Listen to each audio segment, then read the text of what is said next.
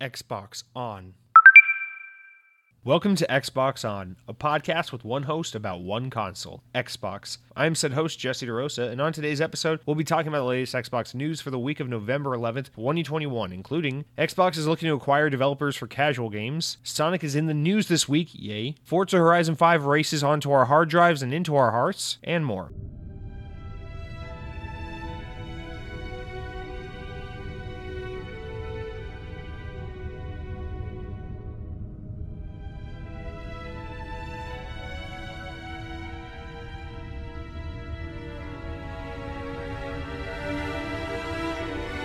Happy birthday, Xbox Series X and Xbox Series S. That's right. Today, Wednesday, the day I'm recording this podcast. That's right. You listen to it on Thursday. Fuck you. This was recorded on a Wednesday. I tricked you. But yeah, today, the Xbox Series X is officially one years of old. Isn't that amazing to think that this thing's been out on the market for a full year now, and you still can't find one anywhere. You still don't have any real Xbox Elite games available for it. It's just, it's crazy, man. A full year has gone by, and I feel like literally nothing's happened, but here we are. It is the Xbox Series X's birthday, and I'm just looking at mine thinking how much I love it, how much I've wasted another year of my life, and God, we're still doing this. All right, guys, welcome to Xbox On.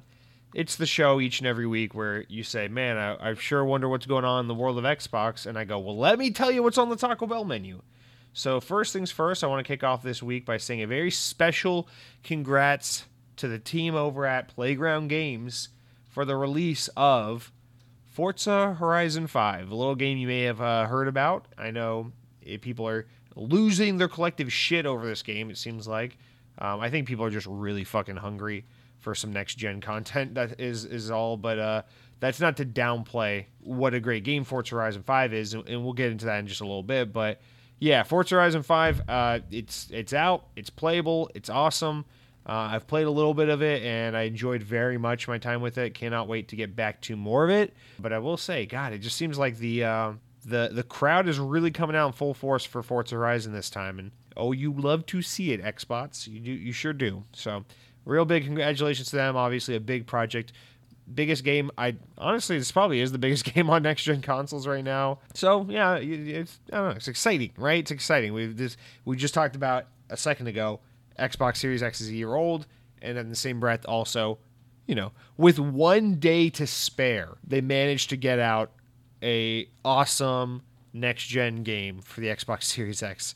And without it hitting a year old, without a single, big game like that. So, congrats, not to downplay all the other great games that have come out over the year, but let's be honest, we're waiting for those first-party big AAA hitters, and here's one of them. So it's been a minute, it's an exciting moment, but we'll jump more into that game in a little bit, but I did want to also just mention real quick, Phil Spencer tweeting out, as he always does with the launch of, first-party titles like this, over 4.5 plus million players so far across cloud, console, and PC, with Forza Horizon 5. So, and the game already broke well over a million players before it even came out through the people who just bought the premium edition to get early access to the game. So the game is doing extraordinarily well out the gate. It's performing well, both player-wise and in terms of performance. It's not a buggy, broken mess as most games are these days. So it just seems like everyone's jumping in and finding a really, really awesome, fully fleshed out, fun driving experience, and I don't know, it's cool. Like, everyone just seems happy for a minute, so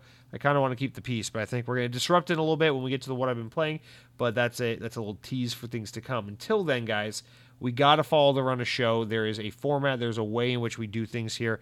We're not a bunch of fucking heathens just running around whatever feels good. We have to follow the order. We have to follow the law here. So law dictates on Xbox On that we start the podcast out every week with a couple updates you didn't ask for, a couple of little stories we're not going to get too far into, but things, of mild interest that might be worth exploring for a moment at the top of the show. So let's get into all of that. The first thing I wanted to mention, you guys, a little bit of a, this is literally 30 seconds, so skip ahead if you don't give a shit about my stream. But a little bit of a change to the stream schedule. Tomorrow, Thursday the 11th, the day this podcast goes live, will be the last time I do a Thursday stream for the foreseeable future. I've made the decision to end Thursday streams for now because, quite frankly, and I don't mean this to like be like, oh, I failed, I'm sad, I'm giving up, but just quite frankly, like I stretched myself very thin between the podcast and streaming and trying to do YouTube, and the streaming just quite honestly hasn't picked up the way I hoped it would. I've been doing it for like 4 months now, and honestly, if anything, the numbers have shrunk. And so that's not me like moping and complaining about it. I'm still, dedicated to this. I want to give it my all. So Mondays, the streams haven't changed a bit. But on Thursdays, I'm kind of taking that day back because I need a little more time in my schedule for other things, namely working on YouTube videos, because I haven't been able to get YouTube videos out at as fast a clip as I would like. So Thursdays are going to become a personal day to work on editing and putting together YouTube videos. So I just have a little more of a balanced schedule, and I can get things in without sweating quite as much, because it's just been I don't know, like it's not that I couldn't do it. It's just that there's not enough activity and growth from the stream for me to really warrant spreading myself so thin for something that isn't yielding any results.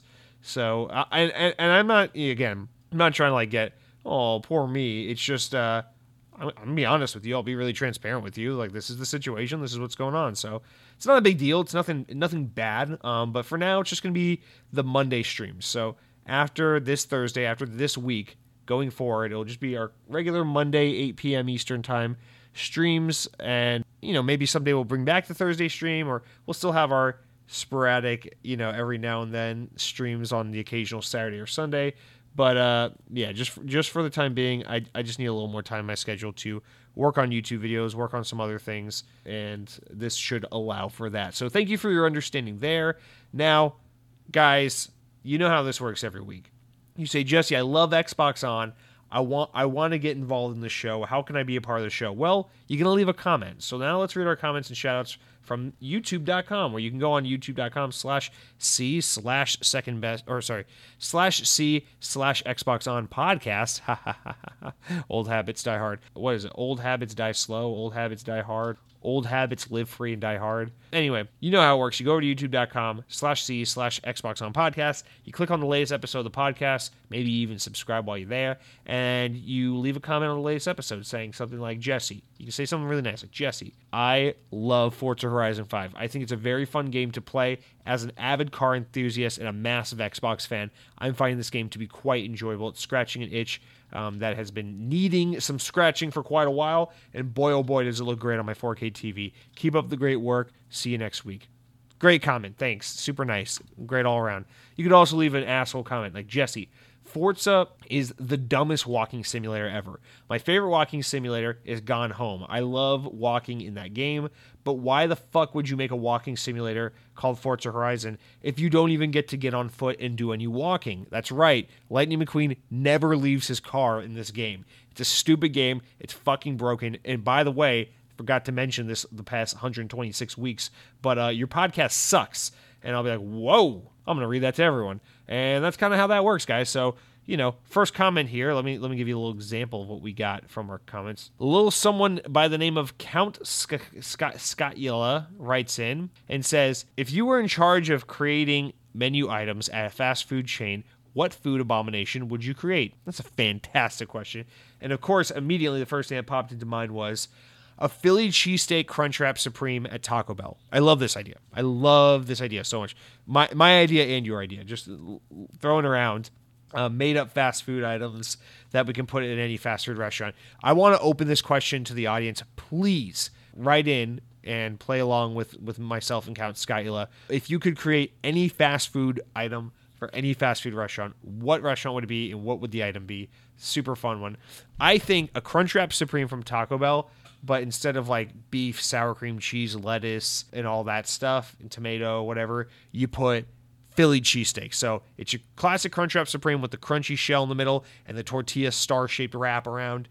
But the content in there is a gooey-ooey blend of, I think you do some provolone and an American mix, some large hunks of steak in there, some onions, some peppers. Oh boy. You make a special like burger/Taco Bell hybrid sauce to dip that shit in.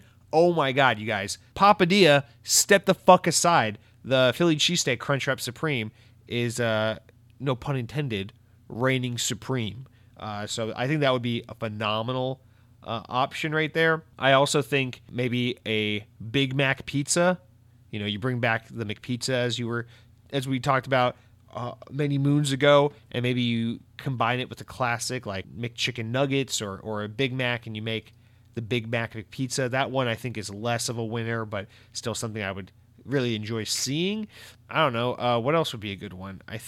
Burger King likes to do absolutely abhorrent menu items, so I wouldn't be surprised if maybe we saw like a Burger King, Takis. Oh, I know. Burger King's fucking gross as shit. So they would take that awful candy that no one likes, those little malt and milk ball things. What are they? Whoppers.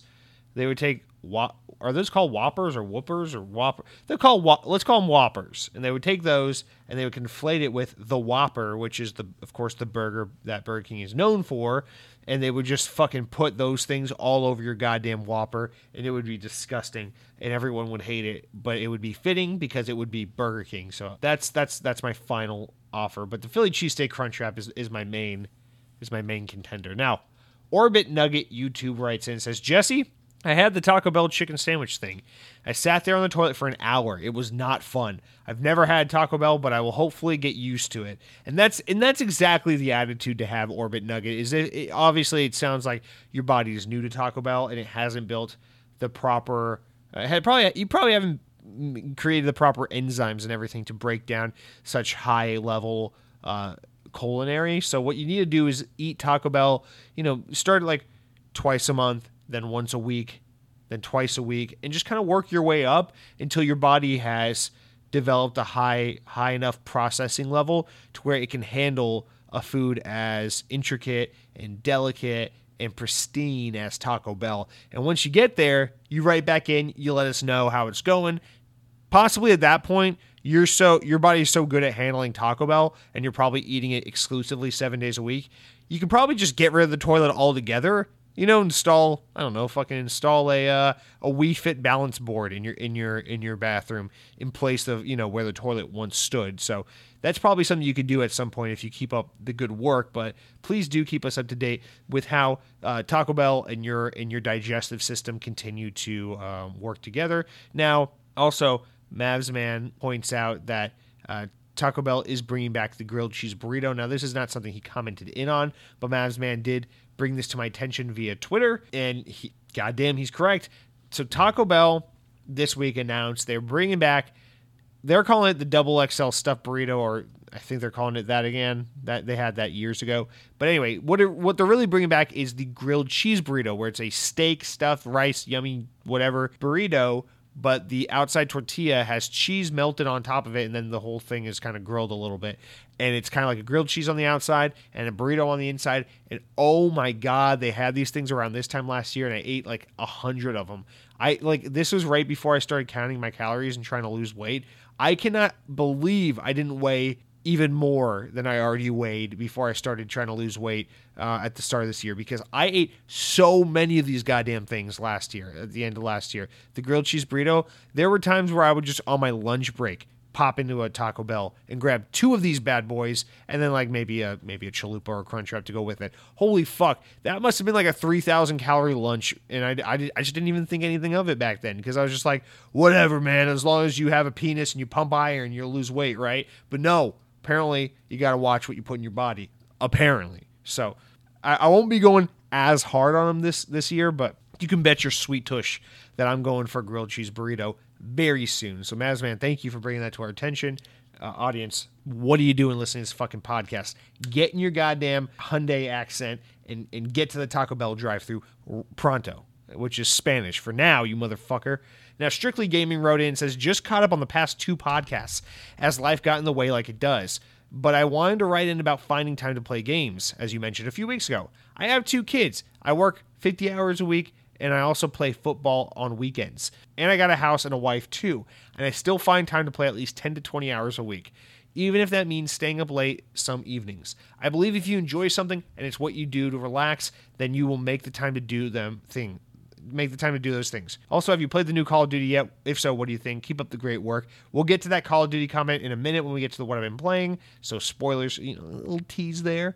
But to go over the entirety, you know, the main gist of your comment here, Strictly Gaming, I just got to say,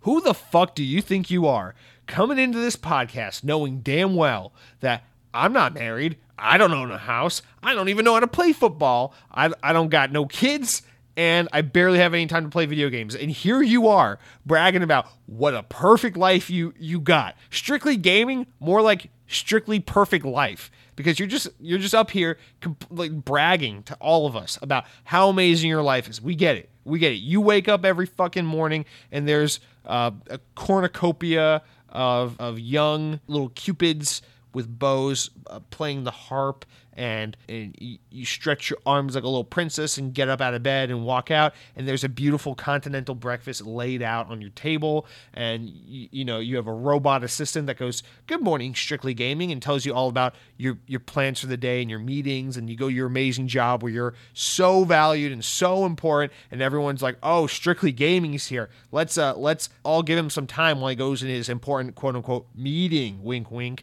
And then you go in your office where, of course, it's on the 50th floor of a very special building that's probably $1 billion in rent a month because your goddamn company's so special, and you just get to play video games in your executive suite /office/Oval Office thing for hours on end before you teleport home because you're just too good for traffic, and your beautiful wife greets you at the door and says, "Honey, I'm so glad you're home. I made you Jesse's favorite bowl of ramen." And then you eat my favorite soup that I don't have access to because I assume my favorite bowl of ramen's from somewhere I don't have access to. And then your beautiful children, who definitely don't look like inbred kids, come up to you and say, "Daddy's home." And you go out back in your 12-acre land and you toss the pigskin. And of course, you got the throwing arm of a goddamn quarterback, assuming quarterbacks throw the ball. I really, honest to God, don't know how football works.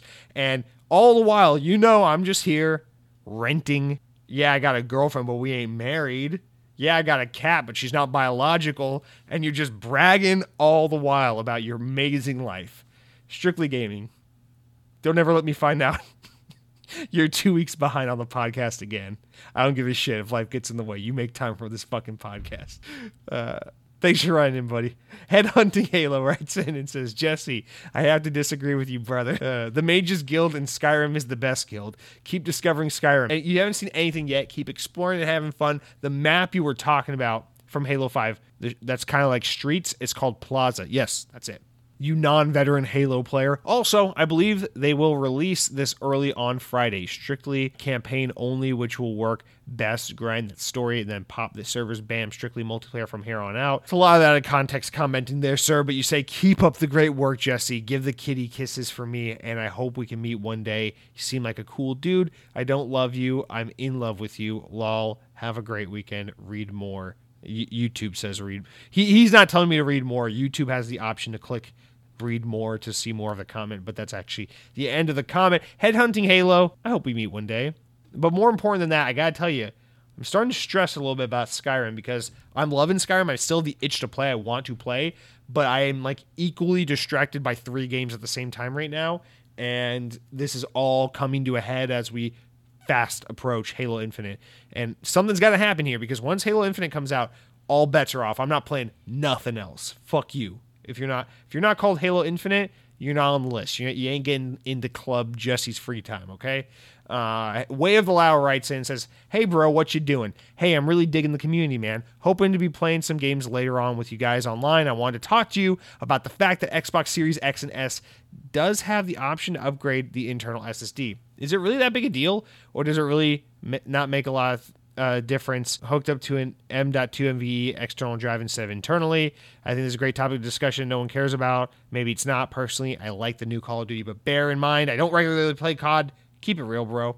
Way to allow. You get a little technical here, and you know I'm not a technical guy, but lucky for you, I actually know a couple tiny bits of information about SSDs, and I will say Xbox One didn't have upgradable internal storage at all, the entire generation, and it was not a problem. In fact, the only Xbox that ever had this option was the Xbox 360, and it was just because you could pop off the old drive from the head of the console and pop in the new one, you know? So is this a problem? No. Now, of course, what you're talking about is specifically for the Series X and S, the whole SSD, because it's not like you can just use any old hard drive like you could with previous Xboxes, and they all more or less do the same shit.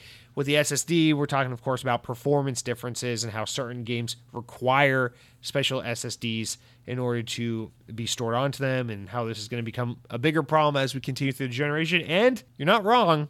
But no, I don't think this is a big deal. I think as long as you have, as you say, an M.2 and NVMe drive externally, you're fine. I played the whole Xbox One generation with a giant Western Digital 2 terabyte hard drive externally attached to my console.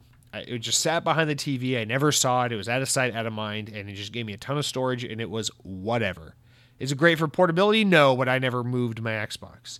I know maybe for some people that's a thing, but let's be honest. If you're moving your console a lot, if you're traveling and bringing like your Series S with you or something like that, chances are you don't need more than 500 gigabytes of storage to really, store whatever game you're going to be playing on the go, because you're not going to be playing 2 terabytes worth of content. You're probably just going to be playing like a game or two while you travel. So I don't see the problem in the external drive. Is it the most attractive looking and elegant solution? No, but it's quick, it's easy, it's cost effective. I think for 99% of people, it works well. And then of course you always got those little sticks if you want to spend a boatload of money on expanding your storage that way. So way to allow. I'm sorry if you were hoping for more, but I really don't have more to say on that. Mr. Miggy, the one and only, writes in and says, I just put my V60 in its dual screen case. So it's like a budget Surface Duo, but it runs great. Of course, you're talking about your LG V60. Also, I had my Domino's, and then my cousin brought some Pizza Hut the next day. So my cravings have been covered.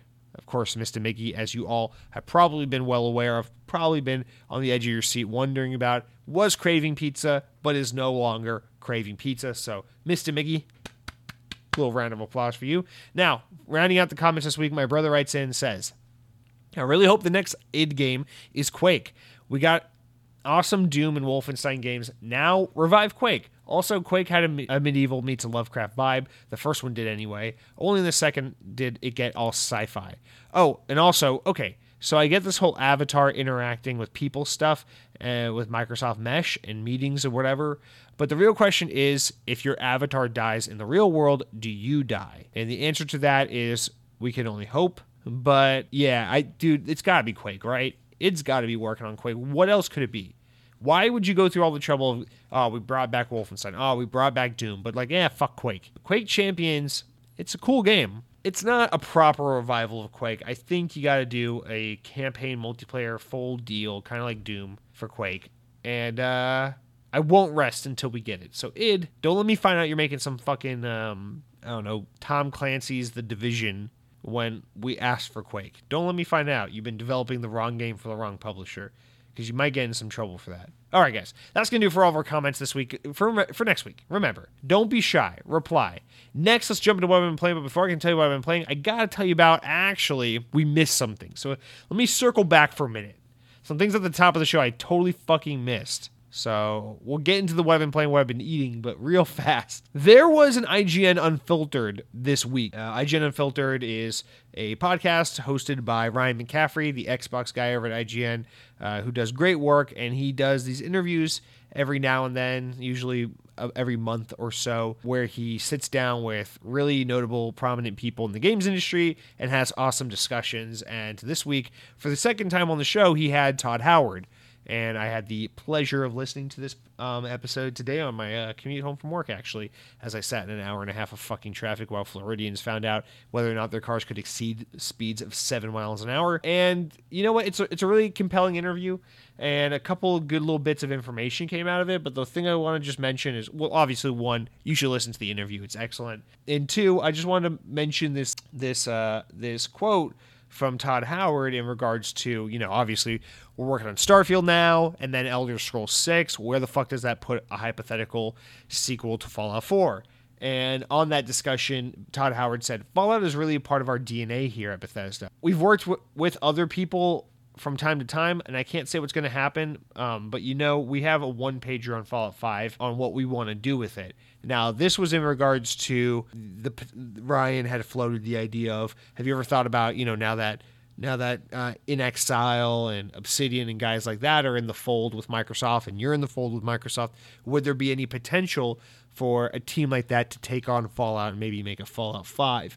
And basically his response was that, you know, Fallout's something they're kind of keeping in the family, and it's something they think about, you know, the next game they're going to do. But no, it's at this point in time, it's a Bethesda project. He also says Fallout 5 is probably not going to come out anytime, you know, soon, with Elder Scrolls 6 being next on the docket. He said, again, if I could wave my hand and have that out, I would, you know.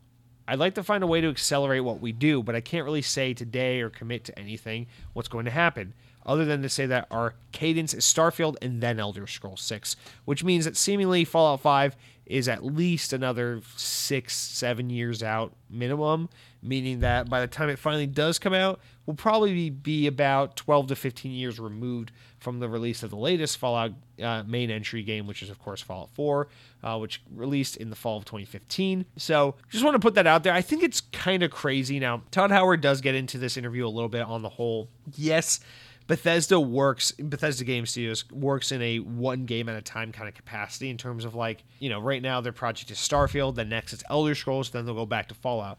But he did mention how it's not that we don't work on more than one game at a time. It's that mostly the focus is on one game, where, you know, different teams will work on different aspects of different games at any given time.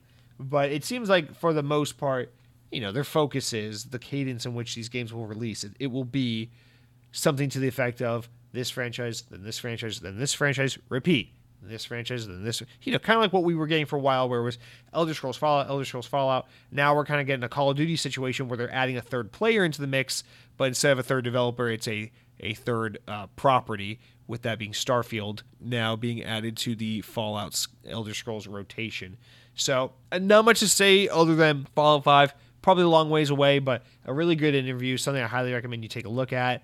Also, speaking of Skyrim, while we're there, the Anniversary Edition, which comes out the day you're listening to this show, finally got some pricing information on that. So if you're digitally downloading the Anniversary Edition on Xbox or PC, it's $50 digitally.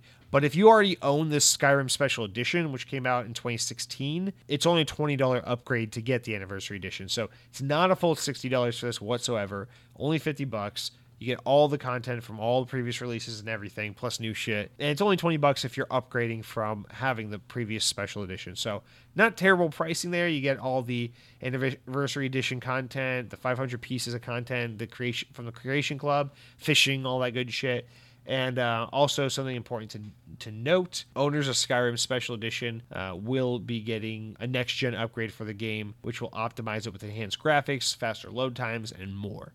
So another important thing to just kind of note, since that information had been withheld for way too long.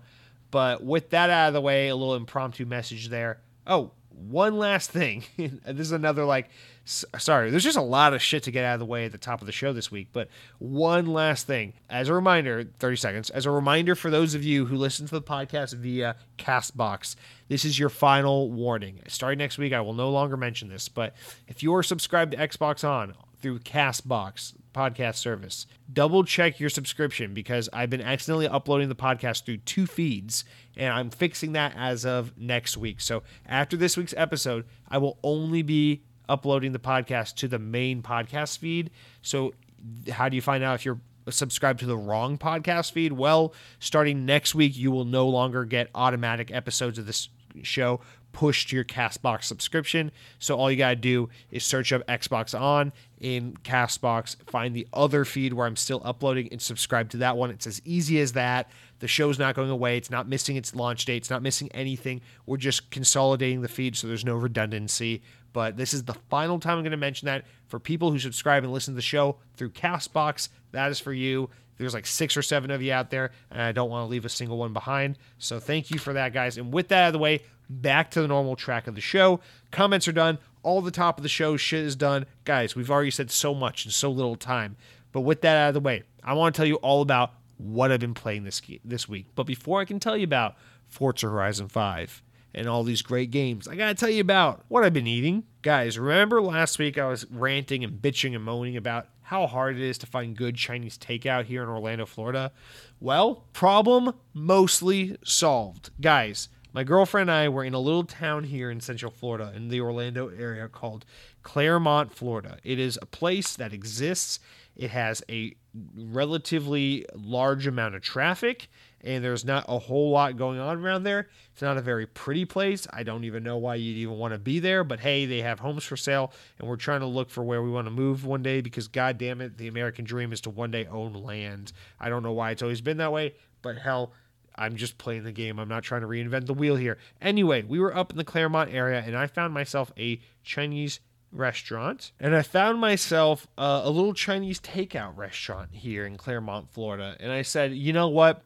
How much worse could it get? So I looked this place up. It had surprisingly good reviews. And I thought to myself, well, Floridians don't know what the fuck they're talking about when it comes to food, apparently, because these motherfuckers be all up in fucking Miller's Ale House every day like it's special shit. So I look it up, and the food looks good. I see pictures of the menu. Holy shit, what do I find? I finally discovered a Chinese takeout restaurant in Orlando that has regular Chinese takeout prices. No more $15 lo mein. We're talking your classic $8 entrees, Chinese takeout style, the way God intended it to be. And I'm thinking to myself, well, the pictures look legit. The prices look legit. People giving it good reviews. We're in the area. Whatever. Let's give it a try. So for the second weekend in a row, we try some Chinese takeout. I have low expectations. My expectations are lower than the cost of getting in on the Shiba coin right now. Let me tell you what. And boy, oh boy, was I surprised. Guys, it's called China Gourmet. Let me give you their address so you can look it up. To all 0 of you this applies to. Their address is 1714 U.S. Highway 27, store number 20, Clermont, Florida, zip code 34714. Please do yourself a favor, look it up on Google, look it up on Yelp, leave a 5-star review for them without even trying their food. This place is great. Is it the best Chinese food I've ever had? No. But it is Chinese takeout. It is what you expect. The price is right. The store looks exactly like what you expect. The people are super sweet, and their food, even sweeter. That's right. They put sugar on everything. This place is so goddamn yummy in my tummy.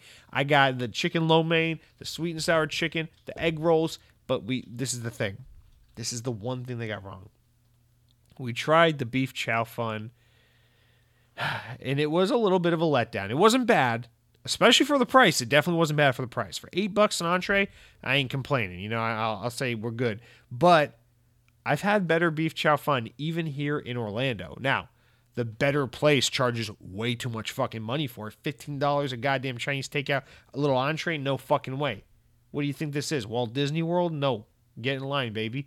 But this place, you know, $8 is a little disappointing, but not bad.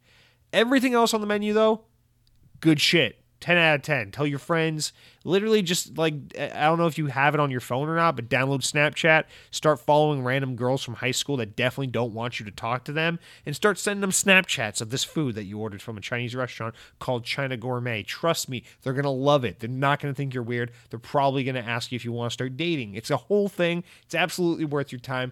Guys, China Gourmet in Clermont, Florida. I'm so happy I have finally found a little out of the way. Not really close by, but, you know, not too far. I'm okay with driving to go to get this place's Chinese takeout. I'm okay with passing 3 or 4 other overpriced, mediocre Chinese takeout restaurants if it means I get to have this Chinese takeout food. So China Gourmet, props to you. You guys have earned yourself a loyal customer that you probably don't want, but thank you anyway. I'm gonna eat your food going forward, and that is a promise I'm making to you. Now, you got to be thinking to yourself, Jesse, all this Chinese takeout, clearly you must be craving a cheeseburger as a fat-ass American, aren't you? Well, you're not wrong. So the next day, what do? Well, we're in a different neighborhood again, looking at houses and shit like that, because American dream is to own land for some fucking reason. Now, we find ourselves at this place off the International Drive. I'm not gonna belabor the point too much with this one. It's a little more straightforward. It's not a local restaurant. I don't really give a shit about pimping them out. You either try it or you don't. These places are apparently all over the country, although I've never heard of them until this time. But it's called Mooyah. You ever heard of Shake Shack? You ever heard of Five Guys? Ever heard of BurgerFi? Ever heard of Farm Burger? Ever heard of any of these like little gourmet order at the counter, put your fucking table number put your little number card on your table and they bring out your food to you kind of place? Yes. It's another one of those type places. It's nothing special in concept, but the food is dank. Now, Shake Shack good? Oof, I don't know. Shake Shack is some fucking god tier. Shake Shack is like if Xbox was the most powerful console in the world and it brought Windows Phone back from the dead. So Shake Shack is pretty hard to top. I don't want to compare it to that, but Mooyah is damn good. Decent prices, fucking awesome burgers. They use the potato bun as the bread. Thank God they don't use the fucking sesame seed bun. They use the potato bread because they are not heathens. They are not delinquents. They're not fucking Nazis. They're not sadists.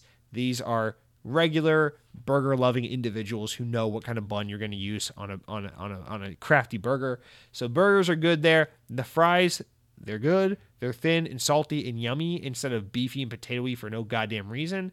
They got a yummy green chili queso sauce you get to dip your fries in, which is a double bonus because cheese. And their milkshakes are delicious. We had a cookie dough milkshake that we shared. And guess what? It wasn't like that kind of milkshake that's like, I'm going to tear up your stomach and make you spend the rest of your weekend on the toilet. No, this is one of those milkshakes that says, I respect a man's free time. So you should be able to drink me and still spend the rest of the weekend playing Call of Duty on the couch without any worry of having a potty attack. And I appreciate that. So Mooyah, good on ya. Great, pretty good food. Pretty good all around spot. Check it out if you got one near you. They're popping up all over the country. Apparently, we just got one here in Orlando. I'm a pretty decent fan of it. I'll probably be back some. I'm not like itching to go back, but like. Not bad. China Gourmet, though? Oh, boy. You got me, baby. You got me. Now, guys, that's it for what I've been playing or eating, right? And you're thinking to yourself right now, well, if that's what he's been eating, just imagine what he's been playing. And, well, imagine no more, because I've been playing Forza Horizon 5, duh. Call of Duty Vanguard, maybe not so much a duh. And a little bit more Skyrim, as I struggle to find free time to play any of these games. Guys, before I tell you about what I think of these games, let me read you a little comment. A double penetration, if you will. Chicago Gamer 420 writes in and says, "Hey Jesse, I've been a bit silent since I last wrote in. Loving the show, just haven't had much time to contribute. Today I am breaking my silence to say this. Call of Duty Vanguard is a great game. I can't believe the turnaround time for beta. The beta was bad. Curious if you tried it at all, if you'll be streaming it, playing it with the listeners. Cheers from Illinois." Okay, first of all, move to Florida, because that's where China Gourmet is, so fuck Illinois. Chicago Gamer, thank you for writing in. Thank you so much for writing in, because I'm glad you said it. Because now I can say what I gotta say, and if anyone throws me any shade, I'll point the finger to you. Guys, I caved. What can I say? Like a Cave of Wonders from Disney's Aladdin, the 92 version, not the live-action one. I Cave of Wonders and bought Call of Duty Vanguard. Jesse, why did you buy Vanguard? You said you weren't going to buy Vanguard, or you said you were going to wait for a sale, or you said you were a Black Ops guy. So why the fuck are you buying non-Black Ops Call of Duty? Shut up. Here's what happened. Treyarch is making the zombies, so I was inherently intrigued by that. Earlier reviews said, the zombies mode sucks. It's so disappointing. And I said, wow, everyone universally hating on the zombies mode makes me almost just as curious to play this game as everyone loving the zombies mode. So that was a big draw for me. And then the day the game came out, I wake up, I'm scrolling around my phone, or I guess it was the day after it came out, whatever. And I'm seeing everyone online talking about the game, and apparently, I'm just now finding this out. They did what in multiplayer? Well, they remade two of the best multiplayer maps from Call of Duty World at War, the best Call of Duty ever made. And they brought them into Call of Duty Vanguard, updated them, made them look even prettier, and boom, they're available to play. So I'm thinking to myself, wait a minute. You're telling me that on the Xbox Series X, I can play a World War II Call of Duty game where my primary weapon is the Type 100, which is the best gun ever made, coolest gun ever made, and I can be running around on dome or castle maps from Call of Duty World at War, but rendered in beautiful 4K running at 60 FPS or 120 FPS in performance mode? What? Ray tracing's available? And I said, well, fuck it. Zombies apparently sucks, but it has glimpses of Shinonuma from World at War. Multiplayer is apparently surprisingly good, and it has a couple World at War maps. And campaign's probably shit, but who cares? So I caved, and I downloaded the game, and I thought to myself, the whole 60 minutes while this game was downloading, I'm going to regret this, I'm going to regret this, I'm going to regret this. I don't regret it. I don't regret it. Let me be honest with you. And we're going to get to Forza Horizon 5. And I want to talk about Forza Horizon 5 first because it's an Xbox podcast. It's an Xbox first-party game. But you got to talk about Vanguard first before you can talk about Forza Horizon 5 because it's all tying into my narrative. There's a whole fucking symphony in my head. You're just too stupid to see how beautiful this is going to be. So just goddamn wait in your tiny little chair, you dumb idiot. I'm getting there. Okay, anyway. Where was I? Oh, yes, myself. Call of Duty Vanguard is surprisingly great. Chicago Gamer, I will agree with you. I had very low expectations of this game, especially considering this is a Sledgehammer Call of Duty game where, you know, I've played all the Sledgehammer games, and my takeaway is Advanced Warfare, zombies, and multiplayer were bad, but the campaign was good, not great. It wasn't Modern Warfare or Black Ops good, but it was fine for what it was. It was good. It was a fun time. Call of Duty World War II, their second COD game, the one they released in 2017. Terrible campaign, so fucking boring. Literally the only Call of Duty campaign I've ever played that I could not finish. It was so boring. Multiplayer that had the worst map design, super boring layouts, super boring everything, and that obnoxious Destiny kind of like hub world that made the game super slow to get in and out of. Not fun at all.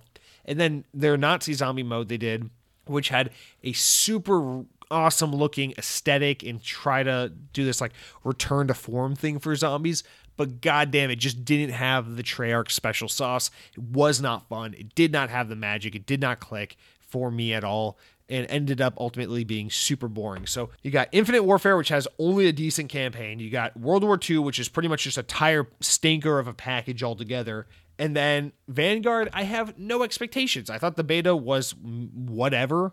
I thought some of the maps in the beta absolutely sucked. I'm so pleasantly surprised to get to relay this to you, but Call of Duty Vanguard, I don't know why they did this. The game has 16 maps, which is a great number of maps, a lot of content. And for some reason, Sledgehammer made the executive decision to put only the worst maps in the game in the beta. So if you played the beta and thought, I didn't think it was fun, let me tell you something. They only put the worst that the game has to offer in the beta because all the maps that weren't in the beta are fucking great. This game's got really good maps, and I'm surprised I'm saying that because World War II had, not the war, but the video game World War II, had terrible map design. Sledgehammer did a 4 out of 10 job with the maps in that game. So I am so surprised that I'm here telling you today they did a great job with the maps in this game. I really, really like the maps quite a bit. So great maps, tons of them. The gunplay feels really good, a lot more refined and finely tuned from the beta, in my opinion. It feels like Call of Duty Modern Warfare 2019, but with way better maps. And what I'm realizing is the maps are a lot of what I hated about Modern Warfare 2019 when it came out. I loved that game's campaign. I loved a lot about the game, but I found the multiplayer to be so sweaty and so miserable. And this is what I've realized this week is that Modern Warfare's problem was that it had very big maps and very low time to kill. So it was just this thing of like you run around and then some sweaty ass kid sniping in the corner just gets you and you die from nowhere and that's it. And then you gotta run around and try to find someone. The great thing about Call of Duty Vanguard is they have this new thing called Blitz Mode where you can change the pace. It's the same multiplayer. It's domination, team deathmatch, free-for-all, whatever it is you want to play, but you select the pacing that you want.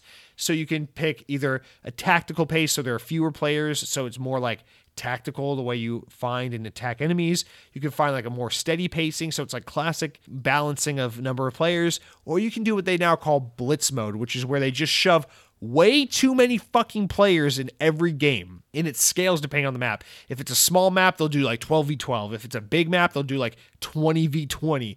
And it's just a regular multiplayer map with way too many people on the field. And it's fucking glorious. It is so good for Call of Duty because that's the whole thing about Call of Duty. It's just this game of like hide and seek. You run around aimlessly, you find someone, you shoot them, they die way too fucking fast, or someone shoots you and you die way too fucking fast.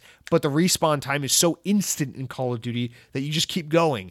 And that works so well for this Blitz Mode because it's like you spawn in immediately. There's just like 5 guys in your face. You're just like shooting all these fuckers. Like, oh, you're dead. You're dead. Oops, I'm dead. But then you just hit X and you spawn instantly and you're just back in the action. So it's like there's zero time to get into the game. There's zero time to find someone to fight. There's zero time to respawn. It's just so much action and fun and stupidity in your face so instantaneously. And I really thought I was going to get bored of this, but goddamn, dude, I've played like 20 hours of the multiplayer already over this past weekend, and I am not even remotely tired of it. Like, I still very much crave to go back and play it. And this is where you're starting to see my problem is I'm still into Skyrim. I really want to finish that main quest line, but I'm also incredibly addicted to this game's multiplayer. It's super fucking fun. And then we'll get into Forza in a minute, and then how that's a problem. So that's the multiplayer. The multiplayer is great. It also has that new, whatever it's called, I forget the name of it, the new mode that's like all unique to this game. I can't believe I'm blanking on it right now. Usually I don't like those kind of sweatier, more competitive modes, or Champion Hill, that's what it's called. But I enjoyed it quite a bit playing with my brother and my nephew over the weekend. They kind of carry me, but I surprisingly had fun in that mode. When I normally don't like those more competitive, sweaty modes like gunfight. But yeah, it was very, very strong multiplayer. I'm very much loving this. Now, as for campaign, I've only played like the first 2.5 hours of the campaign. It's a short campaign. The campaign is definitely the weak spot of Call of Duty Vanguard. I haven't finished it yet, so I won't give you all my thoughts, but I will just say real quick, the girl, the Russian sniper girl, her level is pretty fucking cool. Her story is really interesting. Her intro sequence is very cool, very cinematic. And I'm mildly interested in like the overall cinematic moments of the game that kind of happen in between levels. But oh my God, all the other characters are so incredibly boring. There's so much of this like weird, like alt history, like trying to like, I don't know. I don't mean to like make fun of it this way, but I just find it to be a little bit of a turnoff that this game feels like it's very much like a knee-jerk response to like a lot of the social and political movements going on today, but using World War II as like a method to tell that kind of political story. And it's not that like I hate it because I hate that political message. It's that it just doesn't feel very authentically World War II. And I get that they're going for an alt history here, so it's like whatever, have your story, you can do what you want, but it doesn't resonate and work for me personally. So this whole I don't know. It very much feels like a very mainstream kind of social and political commentary and kind of 2021 take on like fascism and Nazis and World War II and stuff like that. And I'm like, that's fine, but I don't know. I feel like this game totally doesn't know how to tell like a menacing and scary and really real and gritty World War II story. And then again, I'm also just so incredibly tired of watching developers, especially Sledgehammer now twice in a row, fuck up this incredibly easy setting and time period for great storytelling. Like, I don't need another goddamn story about Americans and British people and French people and Germans and Russians in the World War II. I don't care about Americans and Europeans. Like, tell us a fucking story about World War II from the perspective of anyone else. God damn it, dude. Like, dude, thank God for World at War. It was the only World War II game I can think of that dared to even mention the Pacific Theater. Like, oh my God. Like, do you remember the fact that Japan was involved in this war? Because that's kind of the coolest setting to do World War II. And like, I'm so tired of like the ruined, like Germany kind of like look and the fucked up Russia look. I'm so tired of it. At some point it's just like, yeah, we get it. It looks like every World War II game ever. But no, Sledgehammer couldn't resist making the same fucking mistake by telling yet another story about Westerners in the same war, blah, blah, blah, blah, blah. It's just, I don't know. The campaign's definitely not doing it for me. I'm going to see it through the end. It's very short. Apparently it's only like 5 hours long.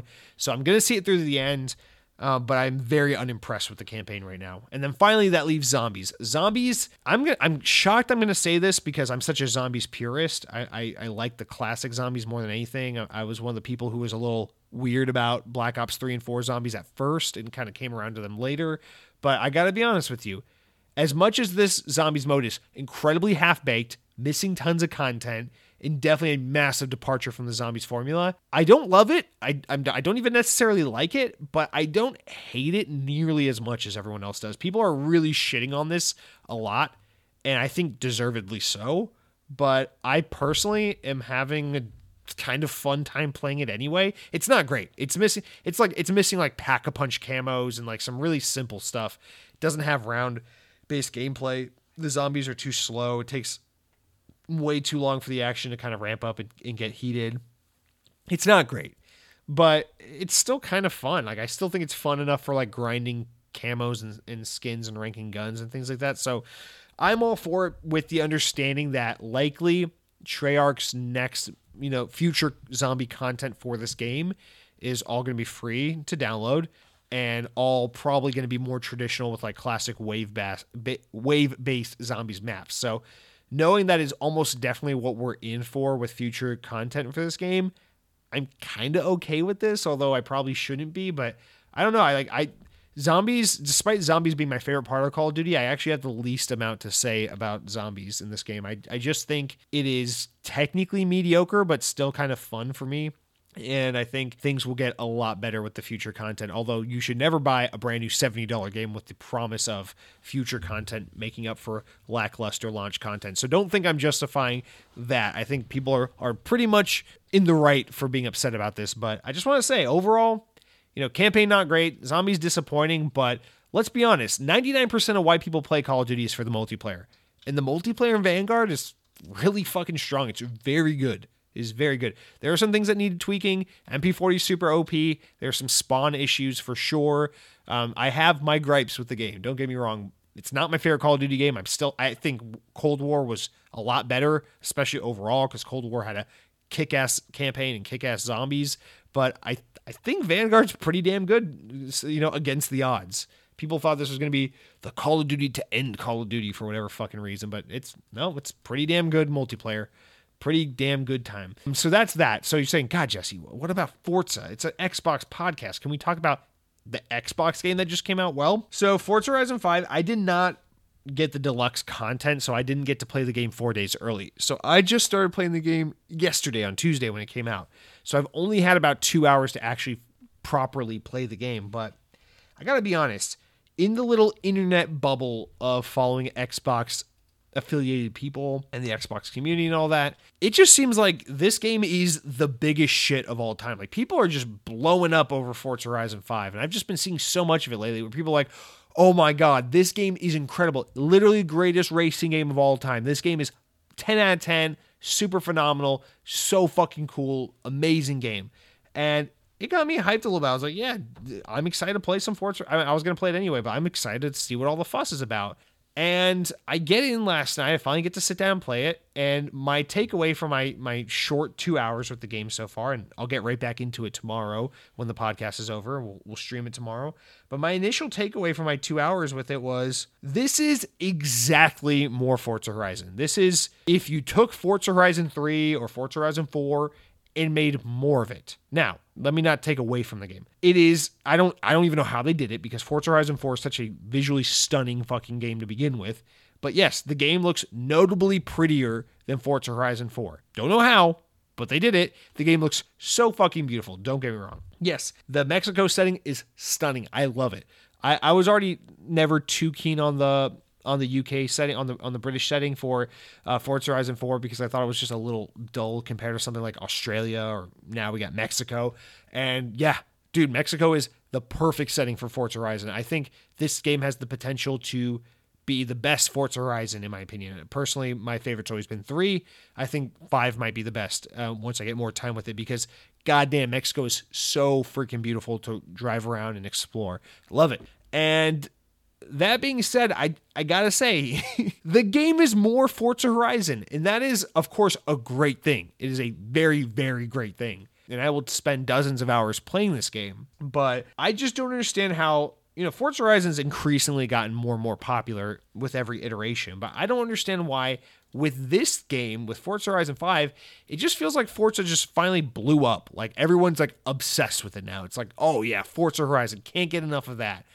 And I'm just left here saying, listen, I'm happy for Playground and for Xbox. I want them to experience success. I want people to love their games and to enjoy them. I'm so happy this game is getting the praise it deserves. I'm so happy Playground is getting the recognition they deserve. And I'm so happy people are playing and enjoying this game. That's literally all great stuff. But I'm a little confused, because I'm like, what about this game is making it finally click and turn on for people in a way that 3 didn't, or 4 didn't, or 2 didn't, you know, if you go back far enough. And I don't get it. Maybe I just haven't played enough of the game yet. Like, and again, it sounds like I'm being down on it. I'm not.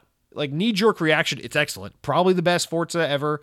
Forza's already my favorite racing series, so probably one of the best, if not the best, racing game ever made. Probably. It's not hard to fathom that Playground is going to earn that you know, that title with Forza Horizon, because Forza Horizon is traditionally such a fucking great game. But I can't help but when I'm playing this game, ask myself, what is it that people didn't see before in Forza Horizon 3 and 4 that they suddenly see now in 5? And I can't help but wonder, is this a thing of Forza Horizon 3 came out in an environment where it was fun to hate Xbox.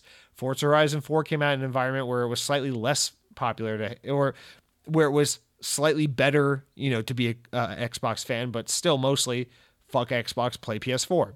Forza Horizon 5 is releasing in a climate where it's like, dude, Xbox is turning around. Good for Xbox. Series X is fucking awesome. Wow, Game Pass is the greatest service of all time. Wow, play your games on PC. That's so fucking cool. Wow, stream your games through cloud. That's fucking awesome. So I feel like it's not that Forza went from a really great game to a god tier game, but more likely that it's like Xbox and its marketing and its brand went from like, kind of fuck Xbox to kind of Xbox is the cool guy on the block again.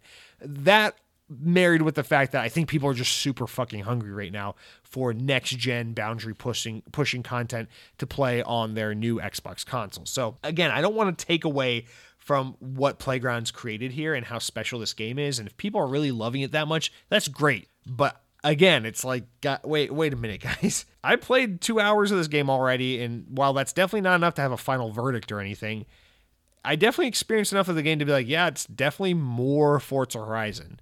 It's probably better than it was last time, but like, it's just Forza Horizon. Like, so, and I'm saying this as someone who really loves Forza Horizon. I just don't get why. You know, the conversation right now, the big games that have come out in recent history, Call of Duty Vanguard and Forza Horizon 5. I don't understand how we live in a world where the attitude is, oh, fuck Call of Duty Vanguard. Call of Duty's so tired. It's just the same shit every year. It's the same fucking game. It's just Modern Warfare 2019 with World War II skins. So fucking stupid. Call of Duty is a game for kids. Why do people even play this shit? $70, what a waste of fucking money. The game's not worth $20. And then Forza Horizon 5, which is just, I mean, not a bad thing, but more Forza Horizon.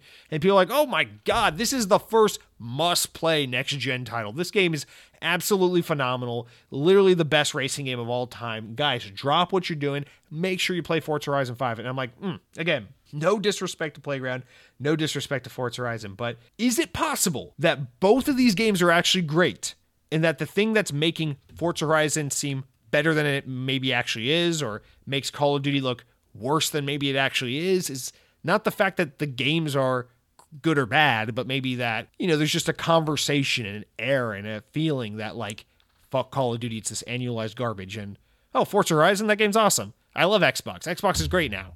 You know, Halo Infinite had a good beta, and the Xbox Series X kind of made up for a lot of the wrongdoings of the Xbox One, and Xbox games on PC makes me happy, and Game Pass is the best service ever made, so yay, and Forza Horizon 5, best game ever, fuck you. So I just can't help but feel like this is a little bit of an example of like the conversation and the community and the fandom and all that shit kind of creeping in and affecting the way people enjoy and like the games, and you know, if it's for the better, then why not? You know, if it's just like, people are just enjoying this game a lot because it's a great game and they're high on Xbox. That just sounds like good things making good things better and everyone having a good time. I'm cool. Enjoy it. Have the time of your life. That's awesome. But by the same token, I'm just like, well, then why do we have to just fucking hate Call of Duty because it's an annualized franchise? Is Call of Duty an annualized franchise? Is it kind of in some ways a cash cow that Activision exploits because they just want more money and all? Yeah, of course.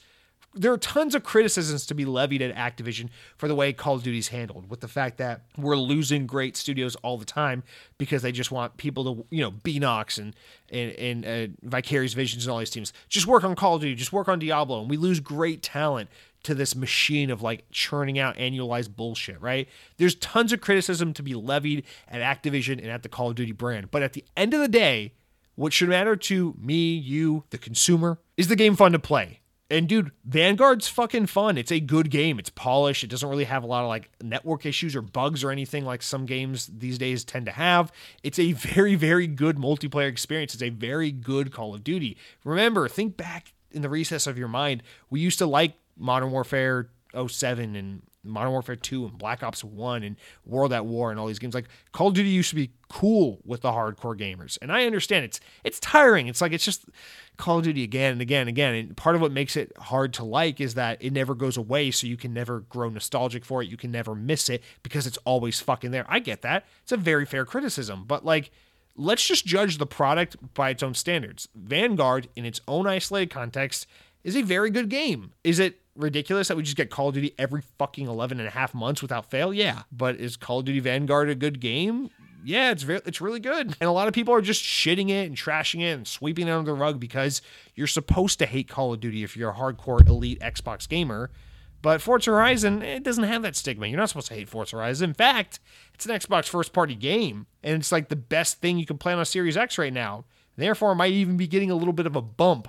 And I kind of hate that I'm having to have this conversation because I don't want anyone to get the impression that I don't like Forza Horizon 5 or I'm being critical of the game for something that it didn't do wrong in any way. You know, it's like, that's not Playground's fault that Xbox is popular right now. It's not Playground's fault that maybe there's just a little bit of fanboyism, which is giving the game a little bit of a bump.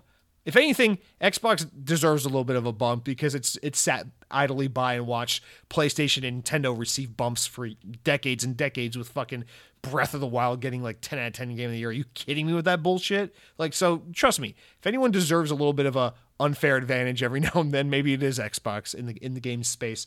But again, I just want to keep it real and just say, like, Forza Horizon 5, I cannot wait to play more of it. I'll be streaming it tomorrow. I'm going to put tons and tons of hours in this game. I'm a huge Forza Horizon fan. The game is so far looking great. I'm really looking forward to playing more of it. Very happy with it. I think it might be getting a little bit of a hype bump, a little bit of an Xbox fanboy bump. And then conversely, Call of Duty Vanguard, a game that I had low expectations for. Most people wrote off as complete garbage and bullshit before ever even giving the game a proper chance. Better than you think. It's a pretty damn good game. Hey, guys, imagine this, a world where a lot of video games are great. Maybe there's just more good shit happening out there than bad. I don't know. I just want to... Dead Captain James writes in, let me just end it with this, because I love this comment, to kind of juxtapose with Chicago Gamer's comment and some things we've been talking about. He says, this is the first time since the series came out that I'm bored. Far Cry 6 is so boring compared to the others. I never thought I'd say that because I'm a basic bitch Far Cry fan and I love the franchise. So I want to end it with this. This is a good point because this is a point I always make about Far Cry even. Far Cry is a series that is annualized like crazy. Not annualized, right? It comes out like every 2 or 3 years, right? Forza Horizon comes out every 2 years usually. Call of Duty comes out every year, so you never miss a beat. So I understand it's a little more tired. It's a little more egregious than these other games, but this comment about Far Cry 6, like, that's kind of how I am on Far Cry. Like, I got that way. 5 was the one that broke me, where I was like, this is boring. This is not fun anymore. So I understand that people play these games and like, okay, I thought I loved Far Cry, but how many times can you play the same fucking thing before it gets old? And I understand a lot of people got that way with Call of Duty, but it's like, guys, I played 2 hours of Forza Horizon 5, and I got to tell you, if you played Forza Horizon 4, it's more of that. If you played Forza Horizon 3, it's more of that. So I don't know. Maybe it's like everyone has a different threshold. Forza Horizon's a little more, you know, not as many people have played it. It's not as mainstream a game as Call of Duty, although it is very mainstream. Maybe it's just that people haven't gotten burned out on it yet. But I just, I don't know. I find it weird, though. Like, the attitude right now is like Forza Horizon 5, which is just more Forza Horizon. Like, whoa, no one saw this coming. What a real game changer. Meanwhile, it's like Far Cry 6. People are mostly pretty high on Far Cry 6, it seems like. But it's like, you know, some people like myself, like Dead Captain James, are like, ooh, more of this. But also Call of Duty Vanguard. I don't know. I'm not trying to make a specific point with Dead Captain James's comment here, other than to just say, I think it's interesting to just kind of acknowledge this. You know, you got games that are annualized franchise or biannualized franchises or just come out in a frequent clip, right?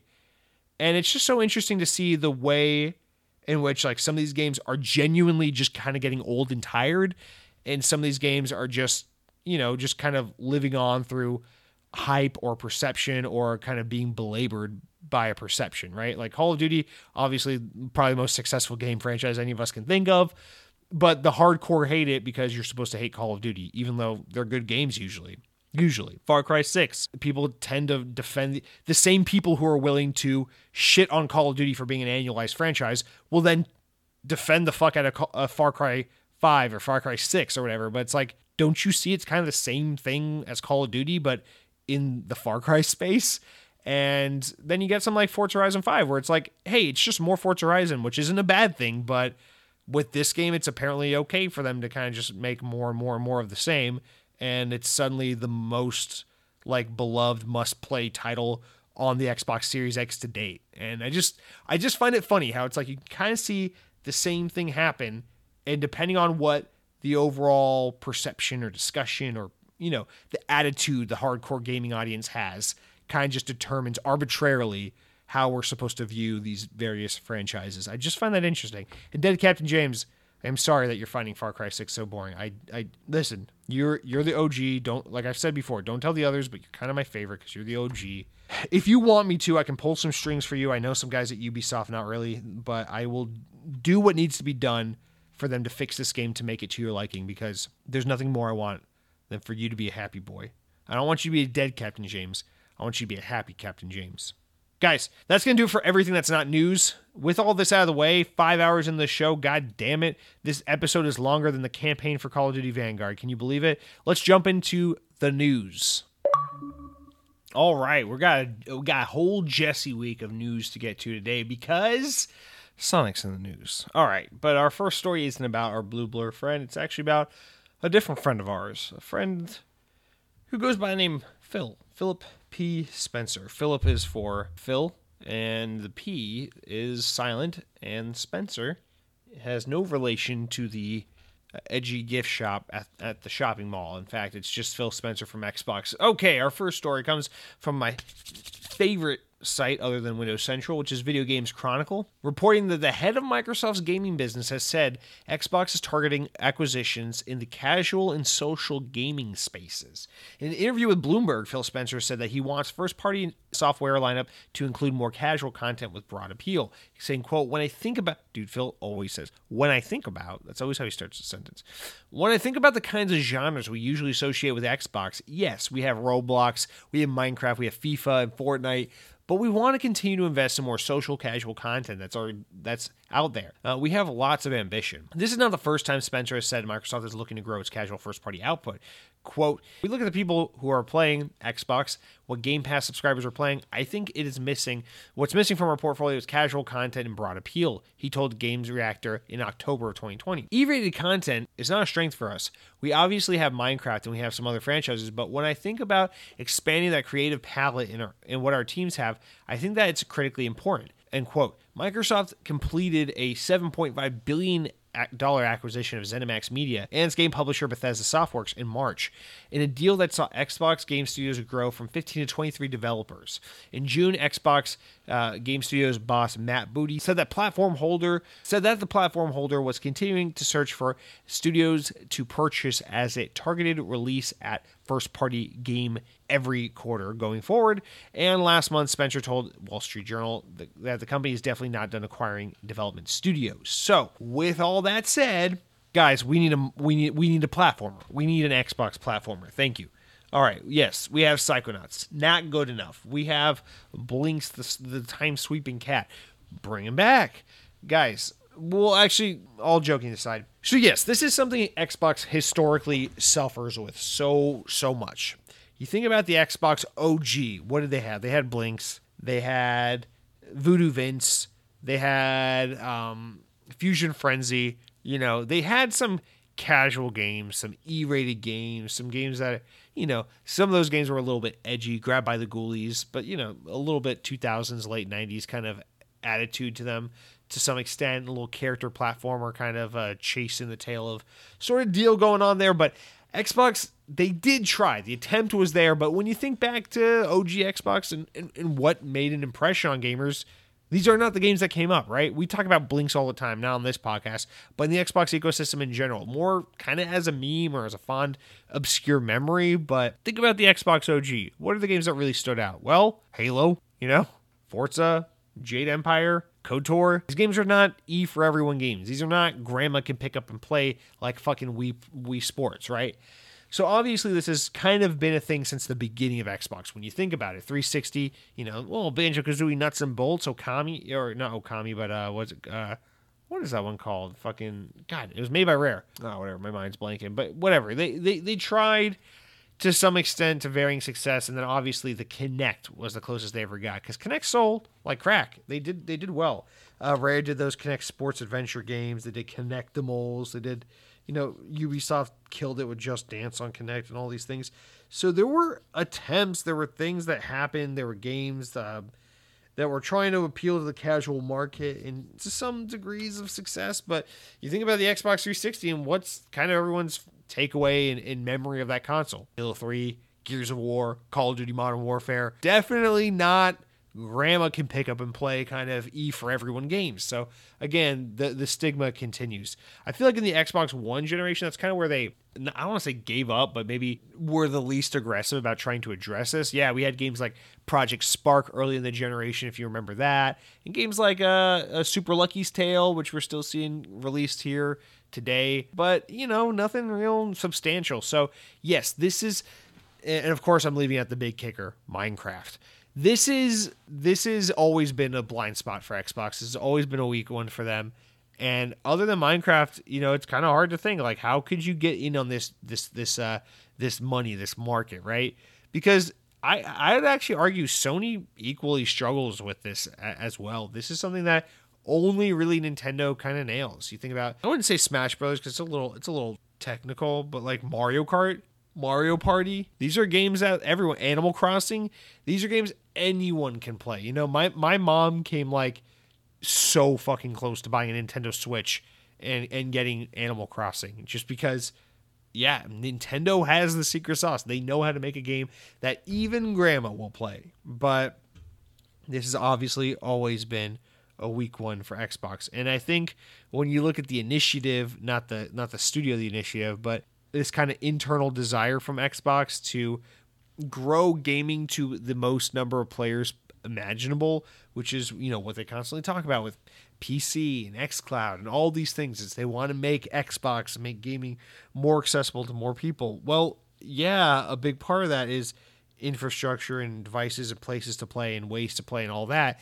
But another big part is just making games that are appealing and marketable and interesting to non-traditional gamers, because yeah, it's great that you can have the power of a Series X streamed to your iPhone in the middle of the fucking desert because xCloud is awesome. That's great, but that doesn't make, you know, the non-traditional gamer suddenly want to play Gears of War 5. It just doesn't. So now you got to ask yourself, we have the technology, we have the means, we have the way to get everyone to have access to the Xbox platform, regardless of where they are and how they want to play.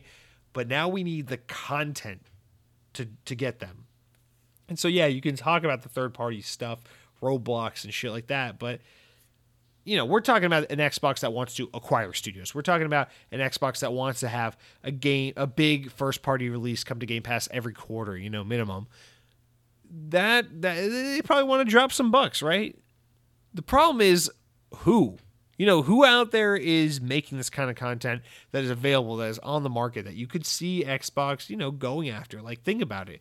Rare is the only one is the only team they own that it's like, oh, well, they're capable of doing that. But look at Rare. They're killing it with Sea of Thieves. They're making more like, I don't know, Everwild looks like, I don't know how to say this, but whatever Everwild is, age demographic-wise, it's probably going to appeal to the same market as Sea of Thieves, you know? It's not going to be a Banjo-Kazooie game for the kids again, you know? So Microsoft currently doesn't really own any studios that are up to this task. And when you think about acquiring it, my hang up is like, but who, right? Because it's like, okay, Phil Spencer says they want to acquire teams that can, you know, they're good at social gaming and casual gaming. Great. There's not really much to divulge there other than to say Xbox has historically sucked with this, and who would you like to see take, you know, be acquired to take control of this, to step up to the plate, right? And this is a hard one, again, because Nintendo does this better than anyone else. It's not even worth competing with. And I think that's something Sony does a great job of, is just saying, hey, it's not even worth our time to compete with. But Xbox, I feel like they kind of got to compete, because Sony's trying to sell people PlayStations to play video games. Xbox is trying to get people to subscribe to Game Pass, whether they're on an Xbox or a fucking iPad mini. you know? So they got a wider net audience they're trying to reach, and therefore they need wider audience content, more evergreen, kind of wide-ranging games available for everyone. And that kind of puts them in a little bit of a stickier spot, because other than Minecraft, what the fuck could they possibly pull off? You know, no one really could have saw Minecraft coming in terms of, like, it's sticking around this long and being a great investment for Microsoft, and well, just Microsoft buying it ever in the first place. No one really could have ever seen that one coming, but here we are. And frankly, when I try to sit down and think about it, I'm like, I don't know who could do this, you know? Like, I think of, like, Avalanche Software doing Hogwarts Legacy right now. Like, they made some really awesome kiddie movie tie-in games for Disney back when they were owned by Disney. And I'm just like, well, if they were owned by Xbox, you know, and had that kind of budget, talking power into getting basically whatever license they want, they could make pretty good, you know, family-friendly content on Xbox, I suppose. But that gets back into the rumor of Xbox buying WB and all that. But, like, I don't know. That's one that comes to mind. But, again, for the most part, there aren't many big players making, like, family-friendly kid games these days. It's like the kids are playing, like, one-off indie games like Among Us or Fall Guy, or they're playing like these mega hit games that the kids may or may not that may or may not be intended for kids, like Call of Duty or whatever, or they're playing fucking Five Nights at Freddy's and Fortnite or some shit like that. So it's like, how do you tap into that market? It's so difficult. You can't make the kart racer or the platformer or the party game the way Nintendo does, because Nintendo does that, and we've seen historically when people try to compete and it just doesn't happen. Fusion Frenzy didn't take off. All the Smash Brothers clones ever released, they never took off. This just doesn't work. You know, Crash Team Racing, it did well, but it's no Mario Kart, so you can't compete in that front. And then you look at, like, okay, well, what about the Among Us and the Fortnites of the world? You can't capture lightning in a bottle. Those are games that are just, like, kind of freak accidents. No one ever knew what games would end up being that big, and those were the games that just so happened to get that big. So I feel like that kind of success of something like a Fortnite or a Fall Guy or something, you know, smaller like Among Us or whatever, you can strive to make a game like that, but you can't guarantee a success with something like that. You can't manufacture the next big thing. It just kind of happens. So I feel like with that being the outlook, it's kind of hard for Microsoft to be like, yeah, we're going to get social content. We're going to get casual content. It's like, all right, man, good luck with that, you know? And maybe their approach is, well, with the wide player base that you get from, you know, having xCloud and PC and Xbox, you don't need the next Minecraft or the next Roblox. You can have something smaller, and just the install base will be so big that's bound to do all right. Kind of like what people used to do with the Wii back in the day, where it was like they just made garbage shovelware because the install base for the Wii was so high that's like, yeah, you can make basically Carnival whatever the fuck games, and people will buy it because they want to buy shit for their Wii. So I don't know, man. I don't know. It's weird. We're in a world where Xbox doesn't have Kinect anymore. We're in a world where the casual and kind of social content is usually stuff that just kind of blows up out of thin air in the most unforeseeable way. So it's like, how do you necessarily develop for and plan for that kind of content? And I think this has always traditionally been a difficult thing to get into. And I think what Xbox is going to find out in going down this road is that it's harder than ever before to capture this casual and social content. And if anything, they should just be grateful that they even, I mean, I don't think they shouldn't try. It's great that they're going to try. I hope it works out. But I mean, they should just be happy they even have Minecraft, because I mean, Minecraft is one of those things. It's like, who could have saw that coming? Here we are, you know, Minecraft is like 12 years old now. I can't believe I'm saying that, but it's like 12 years old now, and still killing it. People still love Minecraft. So I don't know. All right, our next story. This is the most Jesse story if I ever seen one, you know. Sonic Frontiers. Let's get into it. Sega has filed a trademark for Sonic Frontiers, which looks likely to be the name of the next mainline entry in the flagship Sonic the Hedgehog series. The Japanese trademark for Sonic Frontiers was filed last month. The listing in the country's trademark body has revealed. The timing may be significant, as the trademark was filed after it was claimed online that the next entry in the series would be called Sonic Frontiers and feature an open world setup. In May, Sega teased plans to release a new mainline Sonic the Hedgehog game in 2022 for Xbox Series X, S1, and PC. Based on the metadata reference files used to in the production of Sega's teaser trailer, it was previously suggested that the game could be called Sonic Rangers. However, on October 17th, several days before Sega's trademark were filed, an anonymous leaker via Reddit claimed that the name of the game had been changed to Sonic Frontiers. They also said that it would be an open-world game similar to the Legend of Zelda Breath of the Wild.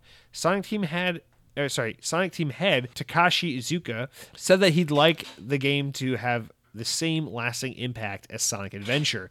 In the Sonic Stadium interview published in June, the franchise's creative officer said that he hoped the upcoming game would provide the building blocks for future Sonic titles for many years to come, saying, quote, Sonic Adventure laid the foundation for 20 years of Sonic titles after its release. So in the same way, I really hope that the new title releasing in 2022 lays the foundation for the following future Sonic titles. That is the idea behind the challenge for the team, Iizuka said. While not ready to detail the game, he added that since the title is still in mid-development, there's nothing that I can speak of, but I did want to say that the development team has been spending their time to do something new and challenging. Through a lot of trial and error, the team is looking to present everyone a new Sonic game, and I hope your warm support of their work can motivate them to really deliver against the challenge. So I do want to mention, we just talked about wanting casual content, wanting social content. We're talking about Sega and Microsoft maybe getting in bed and joining forces. Hey, Sonic, that's some good casual content right there. But no, all joking aside, although I'm not joking, I would love that. Hey, this is the first time in a long time we get to talk about Sonic, so allow me to indulge for a moment. Now, the name itself I find inconsequential. We will learn what the name is when we learn. I don't care. As someone who's very finely tuned into the Sonic community, I will say this debate has been going back and forth. These trademarks, these names have been going back and forth for a long time. Whatever, people have been calling it Sonic Frontiers and Rangers for a while now, as far as I'm concerned, following these YouTubers and these social accounts for Sonic. But what gets me is more this focus on the open world thing. I want to get into this. Now, this, again, also been talked about for a while now, but now that the mainstream is starting to pay attention to this story a little more, we have an excuse to talk about it. I think this is a really interesting idea that we need to talk about. In a world where everything is open world games, every game is open world, it doesn't necessarily have to be. I wonder if Sonic is the kind of game that might actually be perfect for an open world. I don't know. Either Sonic is the perfect game for an open world, or it's a terrible idea. And the reason I say that is because, well, you think about the problem Sonic's had since it came to 3D, and everyone always says, well, you move too fast, it's hard to control in a 3D space, blah, blah, blah, blah, blah. Well, that's the beauty of an open world, is that there's so much space to move, there's so much to explore, there's so much empty, large range for the player, that if you have a character that's stupid fast and spontaneous and ridiculous and can do crazy moves, an open, large environment might be the perfect place to put that character, might be the perfect place to let them shine. I think about it, and what comes to mind is, well, if you have a Sonic game that's open world and it's all about running really fast and dodging obstacles in your way and sliding under barricades and just doing all the crazy stuff Sonic does in these modern Sonic games, but in an open world setting, I feel like that leaves the possibility to have a world that is fun to just move around and traverse in an open world, kind of like how Spider-Man games are, you know? You think about a game like Grand Theft Auto, the epitome of an open world game, right? Well, Grand Theft Auto's fun isn't that it's really fun to run around an open world on foot as a human, you know? No. You think about a game like we were just talking about, Far Cry 6. Far Cry is a fun game, but let's not lie to ourselves and pretend that the fun of Far Cry is running around an open world environment on foot, exploring and just moving around. Very few open world games have this. In fact, most don't. But you want to know what does have it? Spider-Man does. In Spider-Man, it's just fun to swing webs around the city, to run on walls and run up buildings and climb on things. It's just fun to move around a big open world box. Forza's kind of the same way. It's just fun to drive around a big open world. We just talked about Forza Horizon 5. What's one of the things that makes that game so much fun? You can ignore all the main content and just drive. And I feel like Sonic has the potential to bring that layer, that flavor, to open world games in a way that most open world games actually can't.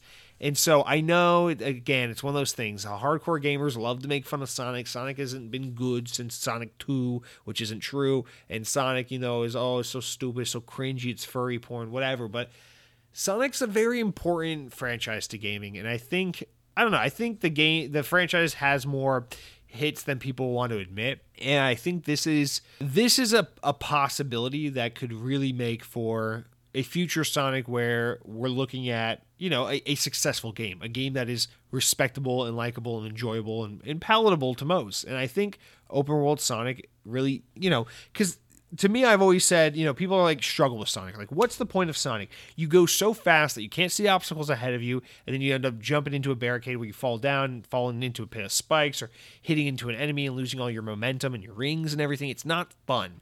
And the thing I always had to explain to people is like, don't think of Sonic as like just a straight up competitor to Mario, where the idea is to like jump on enemies, make it from point A to point B, run around the world, blah, blah, blah, collect items. Sonic is all of that, like a traditional platformer, but it's also a racing game. Think of Sonic like a racing game where it's like time trials. You make it to point A, point B, but not just like Mario where you want to jump on enemies, collect points, and get to the end of the level. Think of it like a time trial in a racing game where you want to make your best lap. You want to make great timing. So how do you get good at it? Well, of course you're going to suck the first time because you don't know the level layout, but the more times you play it, the more times you learn the layout of the level. You learn where the pits are located and where the bad enemies are and where the things that get thrown at you are. And you know when to jump and where to slide and when to dodge and what things to jump on. And you know how to do it just so that it's like a ghost run in a racing game where you're just trying to get your best lap in. And that's kind of the fun of Sonic, is it's platforming meets racing. And I'm thinking about something like Forza Horizon, which is obviously fresh on our minds for pretty obvious reasons. And I think Sonic possibly has the potential to be a really fun open world game for similar reasons. It's a racing game in a 3D platformer environment. And let's see what it's like to take, you know how Forza Horizon takes the more linear, granular, nerdy kind of track game Forza Motorsport and makes it a fun, arcadey, open world sandbox for you to explore and roam around. It's really, really good.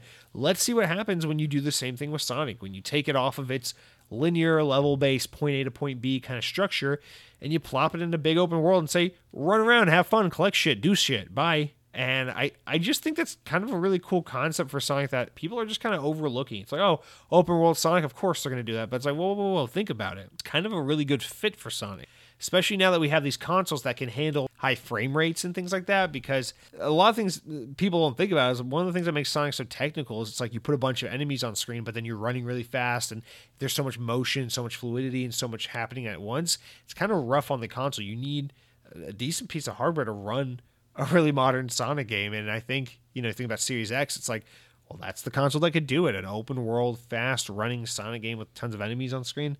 You can pull that off there. So I don't know. I don't dislike this idea at all. As someone who loves the boost formula of Sonic games, the, you know, Unleashed, Colors, Generations, that kind of era of Sonic. And I don't want to see that go. I want to see more Sonic games made in that vein.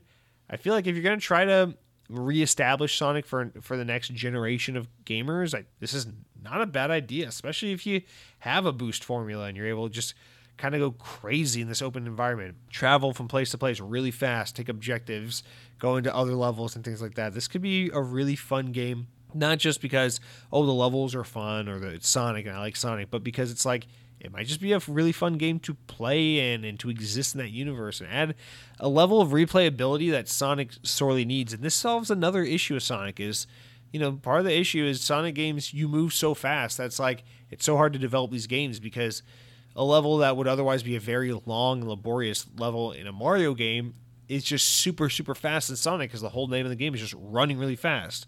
So if you create a massive open world where people explore and you do things and you fill in boxes and collect and do all this shit, you offer a way for the player to go really fast and do a lot of things while also not running into the constraint of, oh my God, you have to develop so much game to make a decent average length product because the character just runs through the content so fucking fast. So it fixes a problem the Sonic games still suffer to this day, which is the game's too short because, you know, it takes too long to make this content, and also adds a really unique and interesting way to play a game that's probably better suited for open world than most, I'd say. So I don't know. I think I'm open to this. I think it's pretty cool. Now, next up, coming from our boys over at VGC, the head of Square Enix has claimed that Crystal Dynamics was a bad fit for Marvel's Avengers, given its lack of experience with games as a service.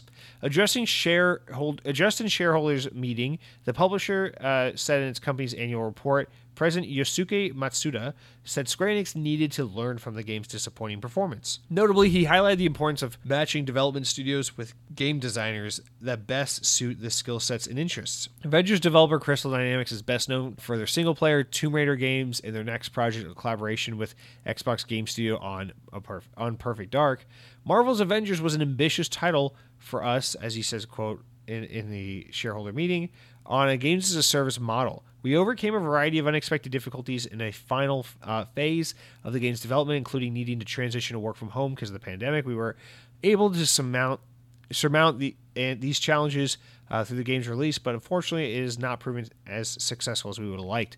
Nonetheless, taking on games-as-a-service model highlights issues that are we're likely to face in the future. Game development efforts, such as the need to select game designs that mesh with unique attributes and tastes of our studios and development teams. While the new challenge that we tackled with this titled product produced are disappointing outcome-wise, we are certain the games as a service approach will grow in importance as gaming becomes more service-oriented. How we will go about creating new experiences and incorporating them into this trend is a key question that we need to answer going forward. I don't have much to say on this one other than to say no fucking shit. This is what happened with Anthem, and I think we're gonna see this happen with a lot of games before we finally see this problem stop, which is that everyone looked at Destiny and said, "Wow, that's successful. It makes a lot of money. It's one game that to make," and then they just sustain it with content. We want one of those. And so your Ubisofts and your Square Enixes and your EAs and everyone were like, yes, we'll take one Destiny, please. And it's just not that simple. You know, Destiny works because it was a vision that Bungie had. It was a game they were passionate about. And it was a thing they wanted to make. And it took a while for people to understand what the fuck this kind of game is. But it works because it was original at what it did. It was the best at what it did because it came from a developer that was capable of doing it, and someone who wanted to do it, and someone who had the passion and the inspiration to do it. This is different. Everyone was already confused when this game was confirmed to be a games as a service type title because everyone's like, oh, you mean the guys that make those Tomb Raider games are going to make a games as a service with Iron Man and Spider-Man? Like, what the fuck is that?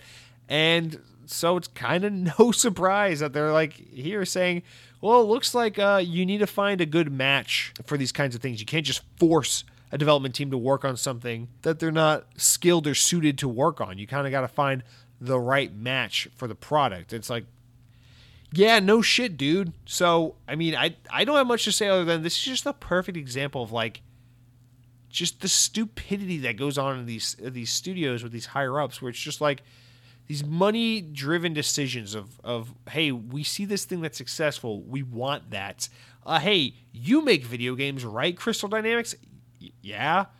Well, make us a Destiny. It's like, well, no, that's not how this works. And yeah, man, you clearly make a bad product or a less than, you know, fully inspired and stellar project that the team actually wants to make.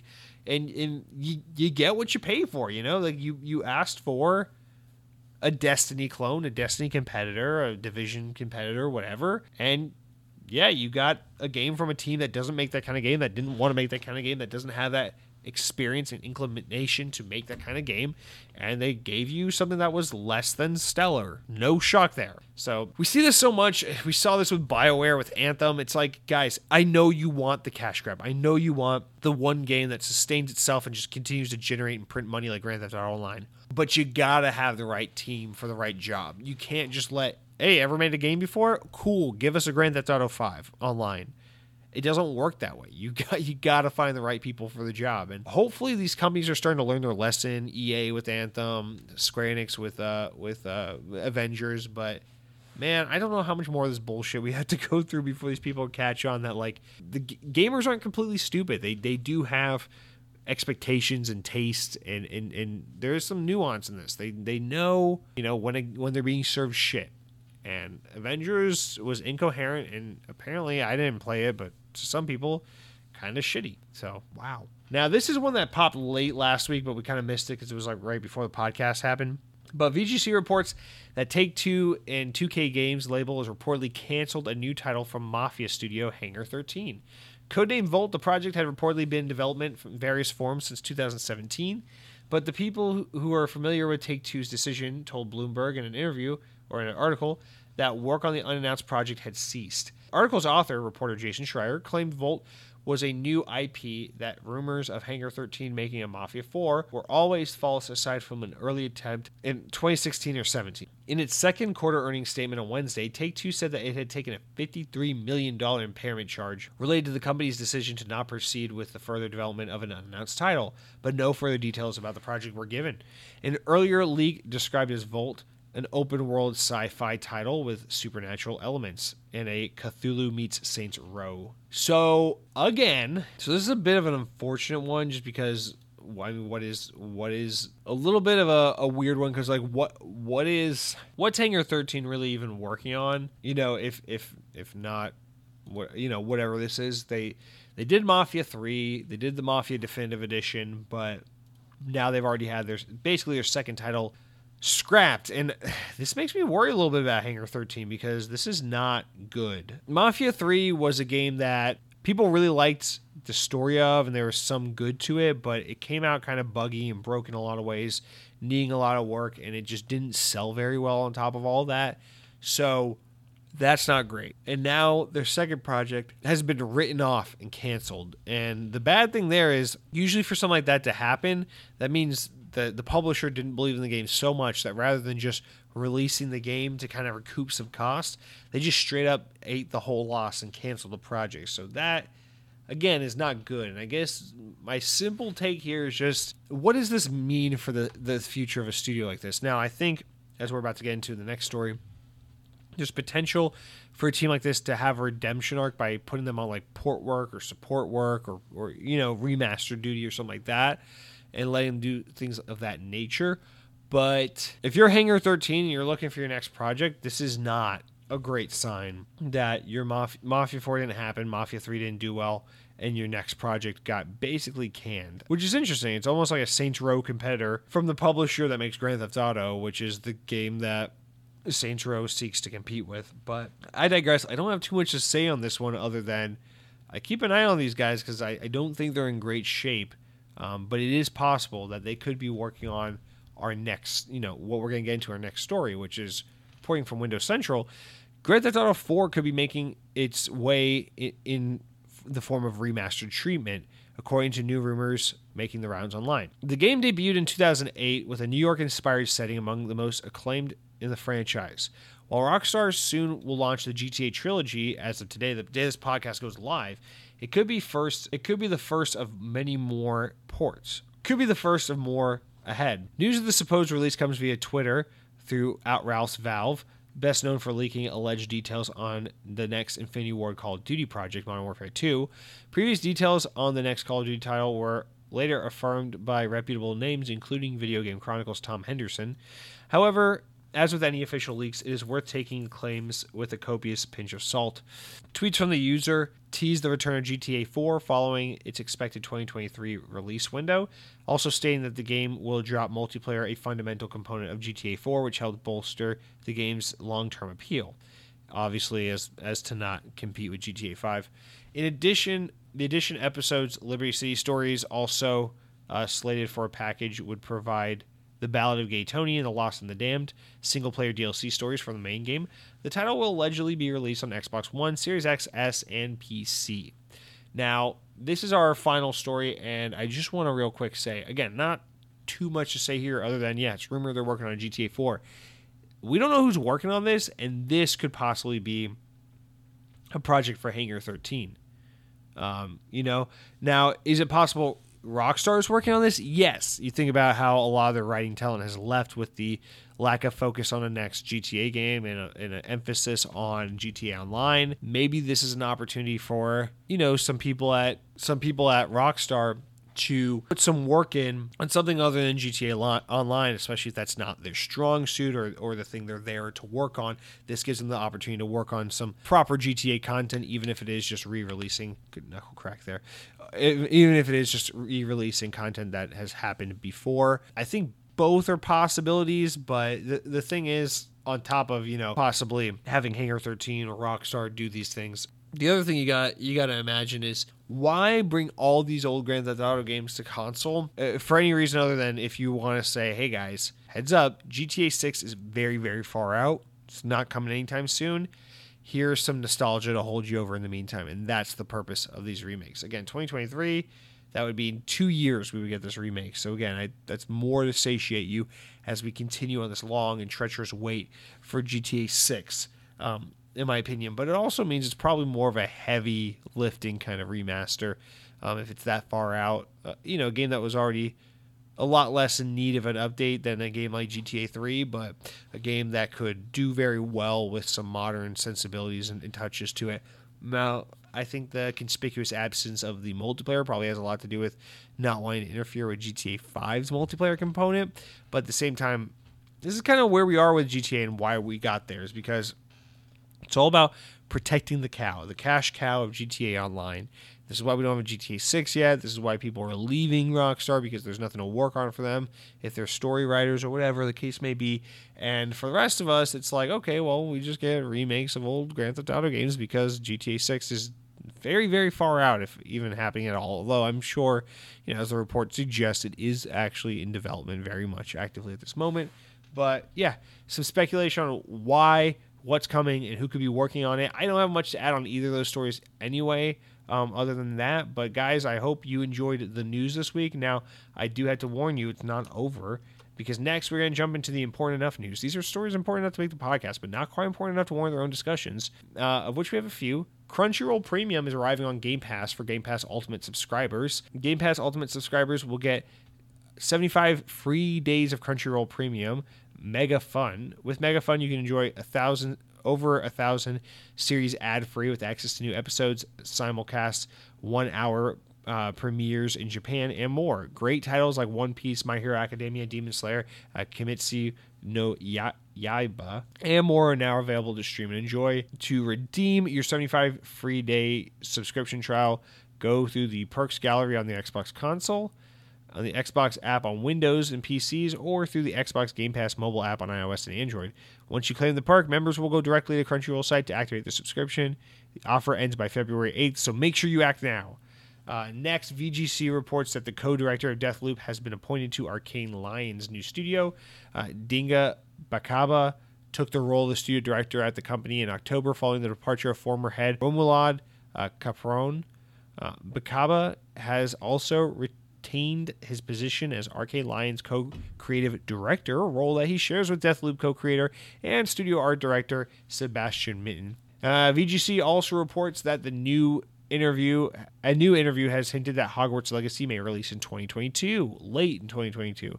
Rachel Wakely, Warner Bros. General Manager, spoke to Toy World magazine about the Wizarding World IP, in which it referred to two major releases in 2022, the first upcoming Fantastic Beasts, The Secrets of Dumbledore, she said, which releases in the UK on April 8th, and the second one is Hogwarts Legacy, so stay tuned for more on that.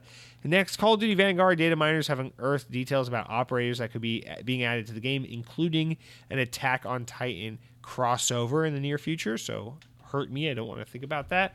And finally, VGC reports that Konami is pulling Metal Gear Solid 2 and 3 from digital storefronts starting now. In a statement posted on the official MGS website, the publisher claimed that the games would have been removed from sale because of their real-life archival footage used in them and how the licensing of those may now be expired. So we gotta wait to see if those games resurface. This is the problem with digital games, the video game preservation, all these things, but whatever.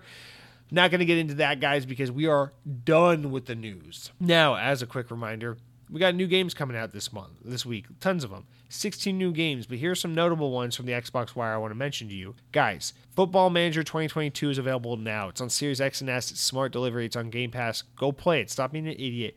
Go play it. But more importantly, Forza Horizon 5 is out now. You guys know why you want to play this game. It's because it's fucking gorgeous looking, and it's probably a shit ton of fun. I cannot wait to get back to more of it. Jurassic World Evolution 2 is out now as well, but that's a game for people who are dinosaurs at heart, and we don't want them. 890 Decibels is coming out. Alchemy Simulator. Grand Theft Auto, the Trilogy Definitive Edition is out now.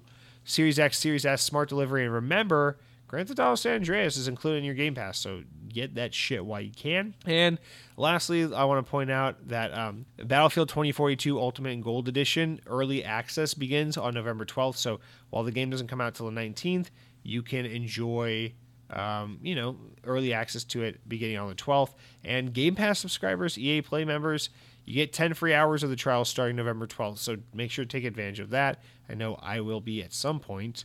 And that is going to do it for everything other than games with gold as a reminder for the month of November. Moving Out is available for the entire month, so download it, just do it. You also got Kingdom 2 Crowns, which is available from November 16th to December 15th. Rocket Knight, which is available now until the 15th of November. And lastly, Lego Batman 2 DC Superheroes is available November 16th through the 30th. And guys, with that one said, no more fake outs. That's it. That's going to do it for this week's Xbox On. It's been a full adventurous week. I appreciate you guys being here for the ride. I love talking to you. I love seeing you. I can't wait to see the shit I get for what I said about Forza Horizon 5, the ways you misconstrue what I meant or what I was trying to say. Maybe it's me blaming my inarticulate self on you. Maybe I'm blaming you for how I sound when I talk out of my mouth. I don't know. But guys, please... if you got iTunes, rate the show 5 stars, please. It really does help a lot. Please do subscribe on YouTube. Leave a like. Leave a comment. Don't forget 2 thumbs up. Hit the bell and support me on Patreon. Until next time, guys. Power your dreams.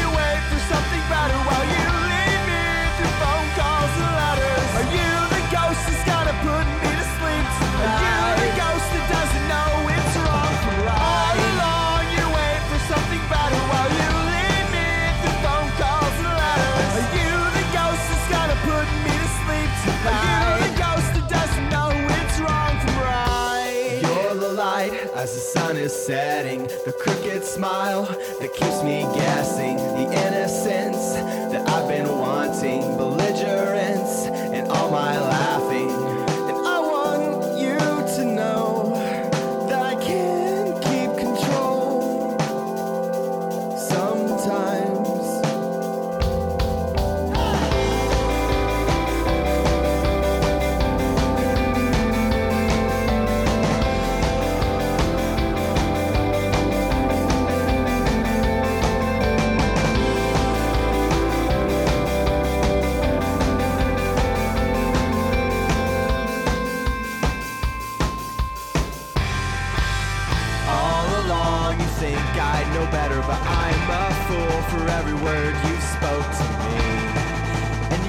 the ghosts set me free.